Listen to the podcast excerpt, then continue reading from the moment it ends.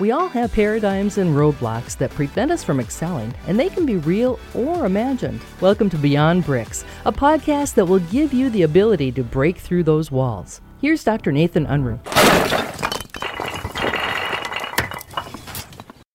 A friend of mine was telling me a story about a forwarded email they received years ago and has always stuck out to them. The story went that a guy and his girlfriend were driving down the highway, and she noticed that he always would wave at oncoming traffic. Sometimes they would wave back, and sometimes he got no response. But he was consistent with his waving. Finally, after a while, she asked him, "Why do you wave at all these cars?" And here's how he responded, "I'm just trying to save a life." She gave him a puzzled look, and he continued that he read somewhere that survivors of attempted suicide would have stopped that day had someone simply waved at them or acknowledged them. You see, the reality is that you don't know what is going on in other people's lives or the impact that the smallest of gestures can have on just one person. It could be the friendly smile, the holding of a door, or even just the wave of oncoming traffic.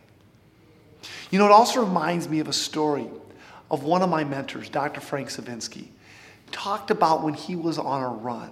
In fact, let me allow him to share the story himself. Today I was running along the Truckee River at beautiful Lake Tahoe, and I came upon a man in a wheelchair, and the guy was pushing down the path, kind of a mellow stride, you know, just a little bit of roll. He didn't have a fancy wheelchair, wasn't the athletic type. And as I came upon him, I could see that his legs were missing. I could see him holding his crutches on his chest and on his sides of the rails of his wheelchair. I saw that there was an area earlier that showed where somebody might be encamping, and of course it's illegal. But the point is, I just looked at him and I said, "Do you need help getting to your campsite?"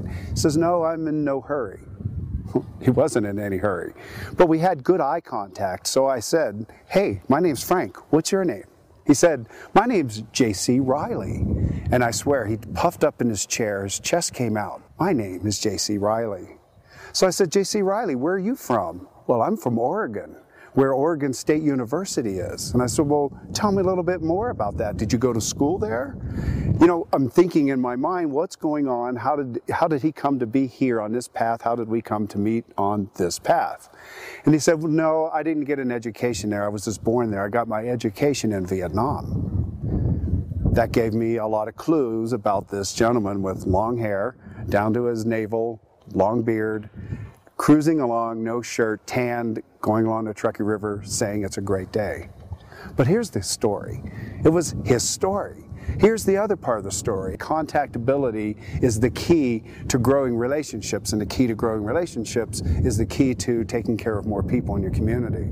I could have been in a hurry. I could have been watching my time. I could have been looking at my heart rate monitor. I could have been thinking all the things I have to do to get rid of this run, and instead I stopped and had a conversation with J.C. Riley. I talked to a client earlier today about meeting people, and she told me she's always in a hurry, always in a hurry, always in a hurry. Don't be in such a hurry that you can't stop on the path and meet J.C. Riley. Stop on the path to meet J.C. Riley that's in your office.